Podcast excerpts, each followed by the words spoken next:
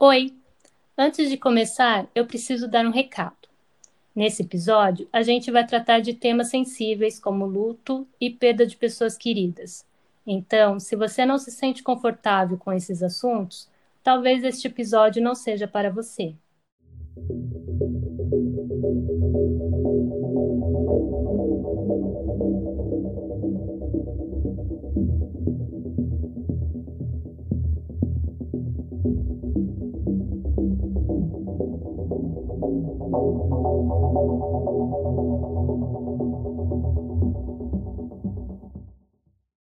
Informação importante: a OMS acaba de declarar pandemia por causa do coronavírus. Quem está acompanhando tem mais informações. Editora de internacional aqui do Band News, Beatriz Ferretti. Fala, Beatriz.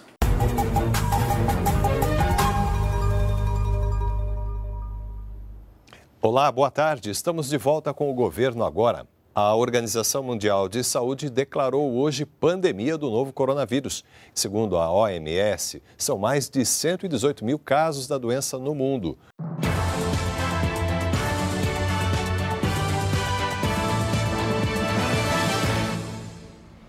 O avanço do coronavírus pelo mundo fez a Organização Mundial da Saúde declarar a doença como pandemia.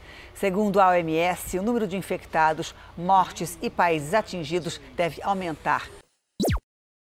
No momento em que escutou esse anúncio, lá no dia 11 de março de 2020, você imaginou tudo o que viria pela frente? Eu, com certeza, não. Trabalho na Unicamp e quando as atividades presenciais foram suspensas, um dia depois desse anúncio, eu até comentei com meus colegas: ah, dia 30 a gente está de volta. Eu estava tão otimista que naquela mesma semana ainda viajei para a despedida de solteira da Anne, aquela minha amiga que vocês conheceram no primeiro episódio da série. Hoje, quase 11 meses depois, a gente sabe o que aconteceu. Na verdade, o que ainda está acontecendo. Nossa vida virou de ponta cabeça. Diminuímos os contatos sociais, começamos a usar máscaras, nossa casa virou lugar de trabalho, estudo, comida, descanso, tudo junto e misturado. Redobramos os cuidados com a higiene. Quem aí não se pegou lavando pacote de batata palha? Sem falar na preocupação em ficar doente, de passar o vírus para outra pessoa sem saber, a incerteza do que vai acontecer amanhã. E para piorar, uma crise política no meio da maior ameaça de saúde do século. É para tirar qualquer um fora do eixo. Todo esse caos acabou nos trazendo muitos sentimentos difíceis de lidar, como medo, raiva, estresse, solidão. Especialistas alertam para um tsunami de problemas de saúde mental devido à pandemia de coronavírus. E sim, a gente sabe que está todo mundo cansado de ouvir falar da pandemia. Quando planejamos a série Casa de Orates, esse episódio nem existia, mas não tinha como deixar esse assunto de fora. Eu sou Roberta Bueno. E eu sou Ana Augusta Xavier. E o programa de hoje é sobre o que a pandemia vem fazendo e ainda vai fazer com a nossa cabeça. Você está ouvindo Oxigênio. Então, as pessoas também têm diferenças, eu vou chamar assim, na sua capacidade de lidar com a adversidade, né? Tem pessoas que são mais fortes, tem pessoas que são mais flexíveis, tem pessoas que precisam de um mundo um pouco mais ordenado para aguentar né, os trancos da vida. Então, cada um viveu a partir do que essa pessoa costuma viver, né? E muitas famílias se viram enfrentando desafios extras, né? Que são, por exemplo, a volta ao convívio de pais e filhos que já não conviviam, porque os filhos tinham saído de casa e voltaram. Ou, ou a situação socioeconômica muito deteriorada por causa da perda do emprego, da redução de salário de algumas pessoas. Então, de fato, trata-se de sofrimentos que vêm como de fora para dentro, podemos dizer assim, né? Que não tem a ver com a forma da pessoa viver, mas com aquilo que de fato foi uma sobrecarga imensa, né? Para todos nós, né? De alguma forma. Essa que você ouviu é a Rosana Onoco, professora da Faculdade de Ciências Médicas da Unicamp e coordenadora da residência multiprofissional em saúde mental, ela disse que todos nós estamos sobrecarregados na pandemia, mas é claro, alguns mais sobrecarregados que outros. Como é o caso de muitas mulheres, que acumularam home office, o cuidado das crianças que não estão indo para a escola e os afazeres domésticos. Nós falamos um pouco sobre isso no episódio Cientistas e Filhos em Tempos Pandêmicos. A gente vai deixar o link dele na descrição. E essa sobrecarga tem afetado até o nosso subconsciente. O Instituto do Cérebro da Universidade Federal do Rio Grande do Norte fez um estudo que avaliou os sonhos de 67 pessoas antes e durante a pandemia. Ao contarem os sonhos que tiveram durante a pandemia, as pessoas utilizaram mais palavras ligadas à raiva e à tristeza, e termos parecidos com contaminação e limpeza. Você também já sonhou que estava sem máscara no meio de uma multidão? Para os pesquisadores, os sonhos podem ser um alerta de sofrimento mental durante períodos de estresse. E os sonhos durante a pandemia confirmaram isso, refletindo o medo da contaminação, as mudanças importantes na rotina e o distanciamento físico. Caio Maximino é professor de psicologia experimental da Universidade Federal do Sul e Sudeste do Pará. Ele integra o Núcleo de Estudos Psicossociais em Saúde da universidade. Seu grupo de pesquisa já estudava como o isolamento podia afetar comportamentos, mas trabalhava com modelos animais. Com a chegada da pandemia, o Caio e a sua equipe resolveram expandir esse estudo para o comportamento humano. Então surgiu a ideia da gente tentar entender um pouquinho melhor algumas dessas questões sobre a saúde mental nesse momento da pandemia e a gente resolveu iniciar uma pesquisa sobre, sobre isso, né? Tentar entender a relação entre comportamento social, ou os elementos sociais psicossociais, e o funcionamento cerebral, né? Se por um lado as relações sociais, as relações interpessoais, a proximidade com os outros, os afetos, podem ser protetores, por outro, a sua ausência poderia ser alguma coisa que seria uma espécie de fator de risco para uma série de transtornos. O objetivo do estudo era avaliar se a solidão estaria relacionada com o aumento de casos de transtornos mentais na população.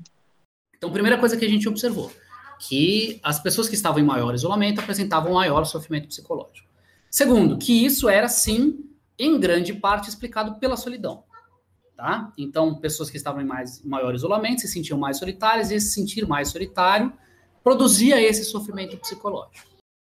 E como diz o Caio, o isolamento social é muito complexo. Não dá para negar que ele trouxe um impacto na saúde mental. Mas isso não significa que a saída seja romper o isolamento. O isolamento, ele é um isolamento físico, ele não precisa ser um isolamento social.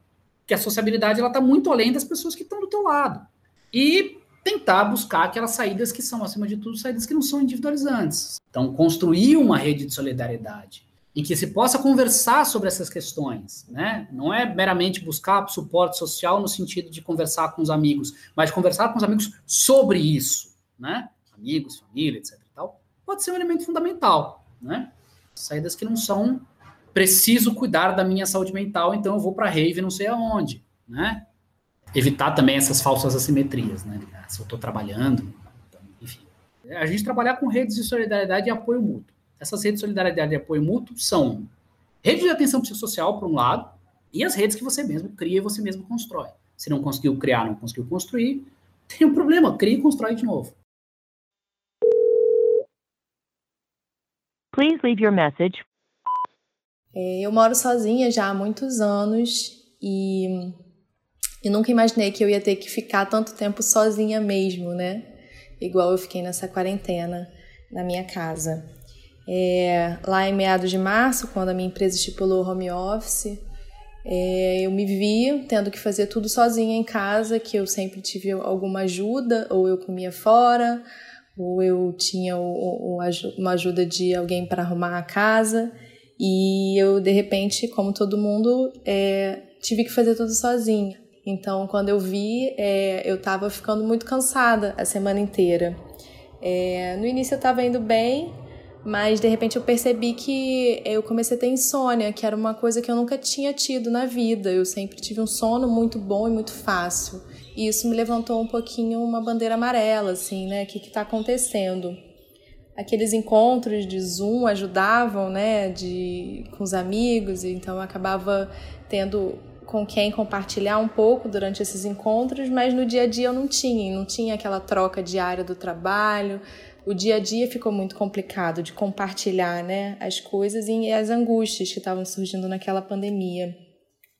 E aí teve um momento é, que eu resolvi encontrar algumas amigas que também moravam sozinhas. E, e a gente passou dois dias juntas.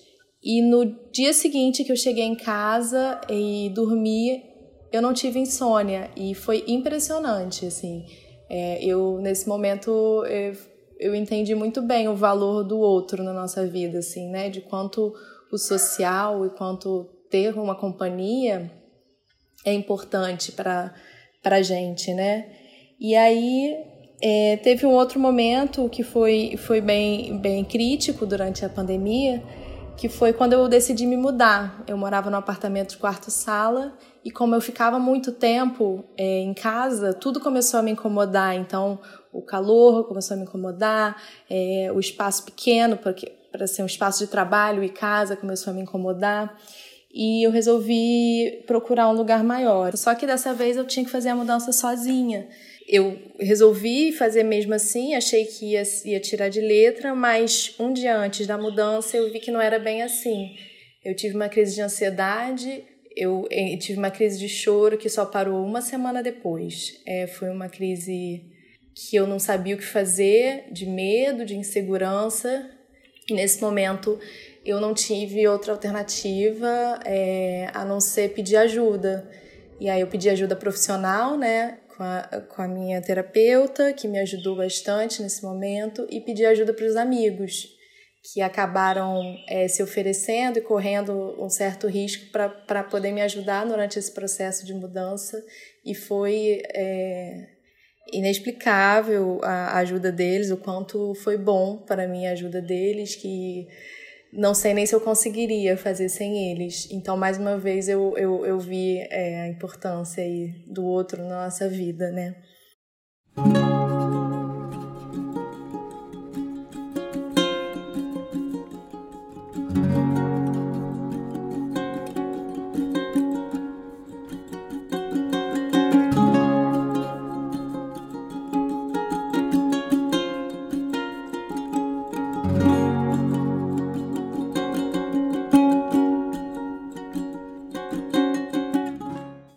Para algumas pessoas, falar com os amigos e familiares pelo computador ou celular não resolve o problema.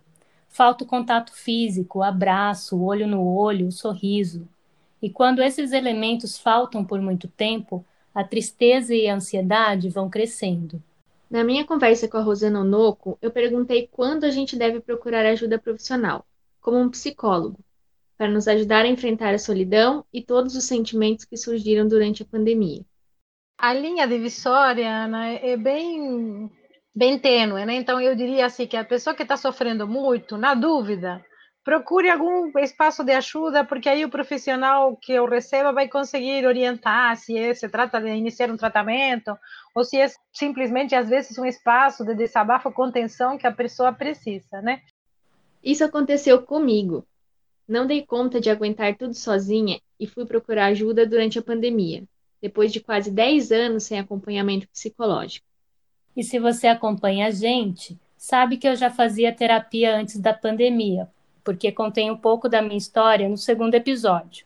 A única diferença é que, por conta do distanciamento social, minhas sessões estão acontecendo de forma virtual. Os atendimentos virtuais são permitidos pelo Conselho Federal de Psicologia desde 2018, mas popularizaram mesmo agora, com a pandemia. Vários canais de escuta e acolhimento psicológico online foram criados para ajudar as pessoas a enfrentar o período de isolamento e todas as suas consequências. A maioria desses serviços é gratuita e a gente vai deixar o link de alguns deles na descrição do episódio, para quem tiver interessado em buscar ajuda. A Rosana nos contou que o pessoal da Unicamp também se organizou para oferecer espaços de apoio.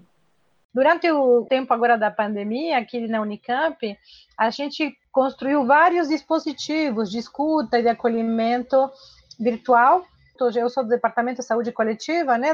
Alguns desses espaços de cuidado foram organizados conjuntamente com o pessoal do Departamento da Psiquiatria para os trabalhadores, especificamente para os trabalhadores do HC e do CAISN. E a gente, pela nossa residência, também organizou um serviço telefônico com ligações a cobrar para as pessoas que estavam em casa esperando o resultado de teste ou suspeitando que estavam com Covid, que estavam com muito medo e tal.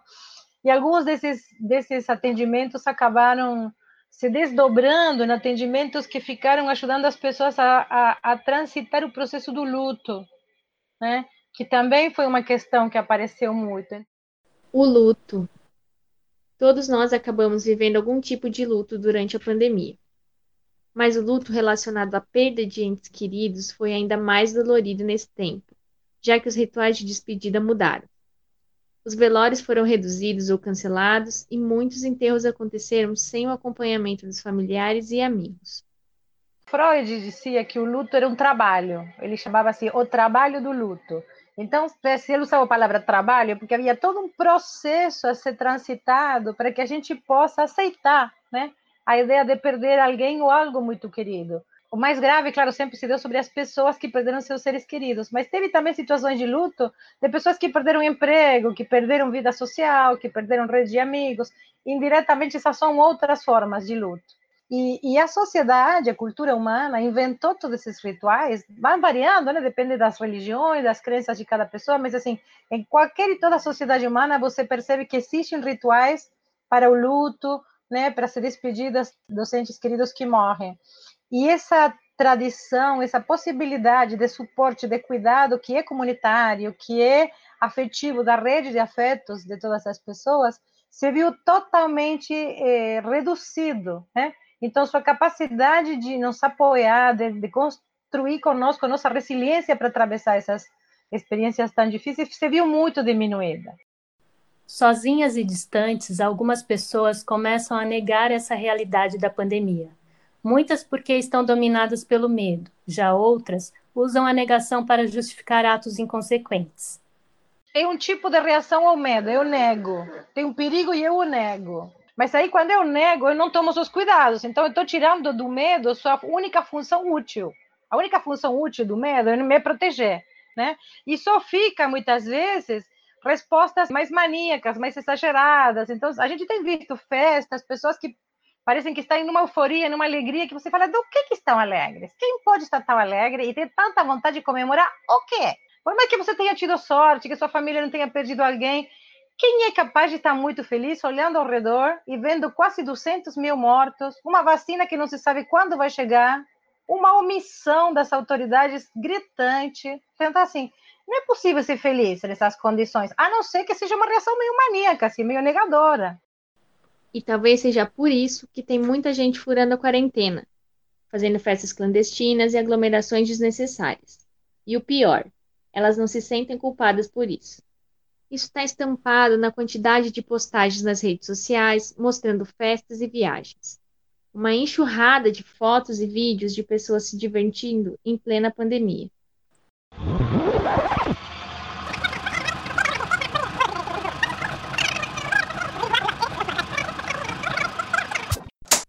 Eu sinto como se eu fosse um acúmulo sem válvula de escape e que ao mesmo tempo que eu me sinto preenchido, eu não sei ao certo se tudo que me transborda é necessariamente o que eu quero ou preciso. As redes sociais me perturbam demais ultimamente. Acho tudo muito fútil, mas vira e mexe eu tô rolando a tele do Facebook ou do Twitter. Eu evito o máximo abrir o Instagram porque eu tenho a sensação de que tudo ali é fake ou que eu tô vivendo numa realidade paralela e que tá tudo bem ao que tá ali não ser real. Aí a minha distração tem sido jogar. Eu fico horas me refugiando em mundos que pelo menos eu sei que não são reais. Porque eu sei que eu não tô 100% mentalmente, sabe? Eu reconheço que qualquer passo em falso pode me jogar num limbo de depressão de novo e eu não tô afim de passar por isso. Tanto é que se eu tô assistindo uma live, por exemplo, e começam uns assuntos pesados, com hate, visões estereotipadas, muito atrito, eu saio e é uma escolha. Eu prefiro não consumir para me manter equilibrado. Eu tô tentando não consumir atrito, sabe? Não consumir ignorância, não consumir tragédias. Eu sei que é errado porque é a realidade, mas no momento eu não tenho outros assuntos e outras maneiras de aliviar essa carga negativa. Eu não sei se eu tô certo, mas eu tô tentando ficar bem. Eu peguei costume de todo final de semana arrumar meu quarto, de deixar o ambiente limpo, porque eu acho que isso renova a energia do ambiente. Também peguei a costume de tentar não dormir à tarde, ter uma rotina de sono, ver o dia, isso tem me ajudado. Então, assim, eu tô tentando me cuidar, sabe? Porque o pouco que eu conquistei nos últimos meses, o pouco de estabilidade que eu conquistei, eu não tô afim de perder.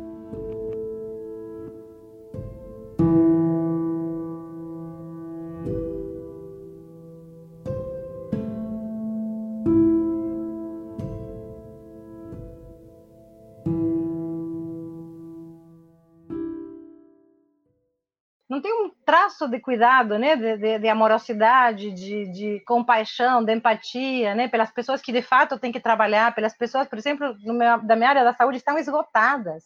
As pessoas dos serviços de saúde estão exaustas. Os governos têm dito que não estão conseguindo, não vão conseguir agora na segunda reabrir leito, porque não tem equipe. Conseguir o aparelho é fácil agora. O problema é conseguir equipe para fazer aquilo funcionar. Os seres humanos também, que têm que trabalhar, né? No começo da pandemia, os profissionais de saúde estavam sendo tratados como heróis. Teve até uma campanha chamada Aplausos na Janela, que foi convocada nas redes sociais para homenagear quem está na linha de frente do combate à Covid. Hoje em dia, o esforço dessa classe parece não ser mais tão reconhecido. Para Rosana, os profissionais da área médica vão ser os mais afetados mentalmente pela pandemia, mas eles não serão os únicos. Tem, tem colegas nossos trabalhando pela saúde do trabalhador com a saúde mental das pessoas que trabalham nos cemitérios. É um trabalhador que geralmente é muito pouco olhado, né? É aquele pedaço do trabalho que a gente não gosta de ver. As pessoas que ficaram é, na linha de frente, por exemplo, da limpeza, da faxina, do lixo, morrendo de medo na hora de pegar as coisas, sabendo que nem sempre todo mundo tem tido cuidado de acondicionar as, os resíduos. Então, assim, acho que a gente tem que prestar muita atenção aos trabalhadores menos qualificados, porque eles têm sido menos protegidos, né? E, e, e às vezes são os mais esquecidos. E, e, são os trabalhadores do transporte público, que não puderam parar em momento algum, que ficam num ambiente, às vezes, enfim, mais cheio de gente do que deveria estar. Um estudo da Fundação Getúlio Vargas, a FGV, com 613 agentes penitenciários espalhados pelo país, mostrou a presença de profissionais despreparados e abalados emocionalmente para lidarem com a pandemia. 73% dos entrevistados relataram ter a saúde mental afetada nesse cenário. 82% também informaram aumento de tensões e 87% conheceram algum colega que foi diagnosticado com a Covid-19. E as demandas desses trabalhadores que sofreram e continuam sofrendo muito nem sempre vão aparecer nos serviços de saúde mental. Algumas dessas questões vão aparecer nos serviços da atenção primária, porque são se manifestam como exacerbações, por exemplo, de uma hipertensão, ou descontrole de um diabetes, ou uma dor inespecífica, é, ou transtornos do sono, ou transtorno da ansiedade mais leve, que, que acabam aparecendo na atenção primária, porque são sintomas muito inespecíficos. Então, as pessoas nem sempre conseguem direcioná-las, né, para o campo da saúde mental. E aí haverá, com, com certeza, uma sobrecarga da atenção primária e uma necessidade da atenção primária de estar também atenta e qualificada para poder fazer ou assistência e o cuidado ou encaminhamento bem construído, né, dessas pessoas.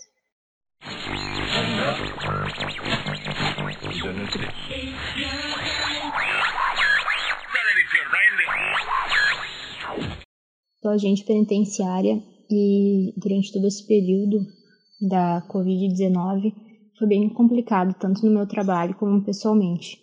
Meu trabalho, nem tanto no contato com os apenados, que eu trabalho numa penitenciária masculina, porque a gente não tem um contato tão próximo com eles, mas sim com os colegas porque nós tiramos plantão de 24 horas, então a gente tem contato uh, durante a alimentação no refeitório, nos alojamentos que nós dormimos, então fica bem complicado não estabelecer um contato tão próximo.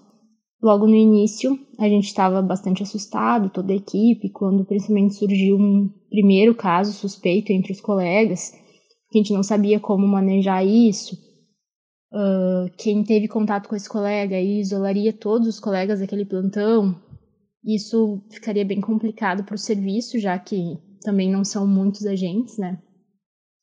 Mas aquele caso era deu negativo, né? Não era Covid. E eu, agora no final do ano, contraí a Covid. Acredito também que tenha sido no meu trabalho, porque logo depois que eu contraí, eu fiquei sabendo que outros colegas na mesma época estavam apresentando sintomas. E essa doença, na verdade, além dela debilitar o nosso físico, eu entendo que ela debilita também o nosso psicológico. Porque quando eu descobri que eu estava com a Covid, eu fiquei muito nervosa de ter passado para os meus pais, principalmente, que estão no grupo de risco. Mas não só eles, né? Mas todas as pessoas ali que eu convivi nos dias antes de eu ter certeza que eu estava, né, depois do diagnóstico. Então eu fiquei muito, muito nervosa mesmo, porque eu não queria prejudicar ninguém. E a gente acaba sentindo uma culpa, como se de fato nós fôssemos culpados por transmitir o vírus. Isso que eu uh, não fiz nenhuma aglomeração, não fiz festa no final de ano. Durante todo esse ano eu só trabalhei mesmo, porque como meu trabalho é essencial, digamos, né, segurança pública, uh, a gente não pode parar, né? Então não pude parar mesmo de trabalhar, mas só aí, com certeza, eu já estava me expondo bastante, né? E não só quando tu contrai a doença, mas sim durante todo o tempo, né, que fica aquela angústia de será que eu vou pegar, será que eu não vou pegar? Eu tô com sintomas, será que eu peguei? E bah, eu peguei, eu tava com fulano, fulano, meu Deus, eu passei para as pessoas. Independentemente da profissão, todos nós estamos sentindo ou vamos sentir os impactos da pandemia na nossa saúde mental. Mas também é fato que ela trouxe à tona as desigualdades que vivemos no nosso país, de classe social, de gênero, de cor.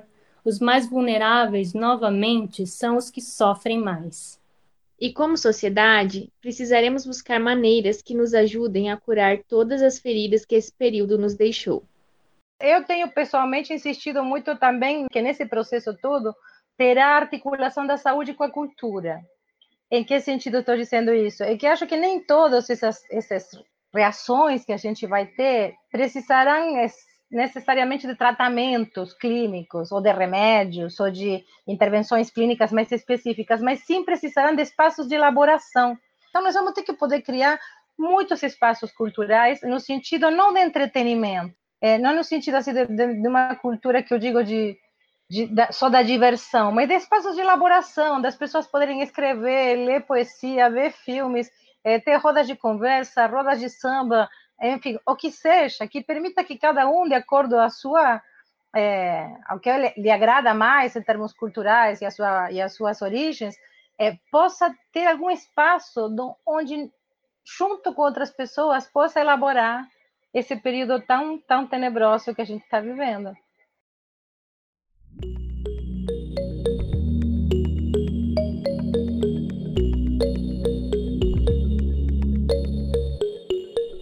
Esse foi o quarto episódio do Casa de Orates. Ele foi apresentado por mim, Roberta Bueno, e pela Ana Augusta Xavier. Nós também participamos da produção junto com Rafael Revadan. As músicas usadas neste programa são da YouTube Audio Library e as sonoras dos telejornais são das emissoras TV Brasil, Record e Band News e foram retiradas de seus canais no YouTube. A revisão do roteiro e a coordenação são da professora Simone Paloni, do Labjor Unicamp, e os trabalhos técnicos de Rafael Revadan e Gustavo Campos. Este episódio teve depoimentos de amigos e familiares que contaram um pouco do que viveram durante a pandemia. O jornalista Renan Oliveira fez a locução do segundo depoimento e os demais foram narrados pelos próprios personagens. Também falamos de serviços de escuta e acolhimento psicológico. Os links estão na descrição do programa. Você também pode nos acompanhar nas redes sociais. Estamos no Facebook, facebook.com.br Oxigênio Notícias, tudo junto e sem acento, e no Instagram e no Twitter. Basta procurar por Oxigênio Podcast. Você pode deixar a sua opinião sobre este episódio comentando na plataforma de streaming que utiliza. Até a próxima!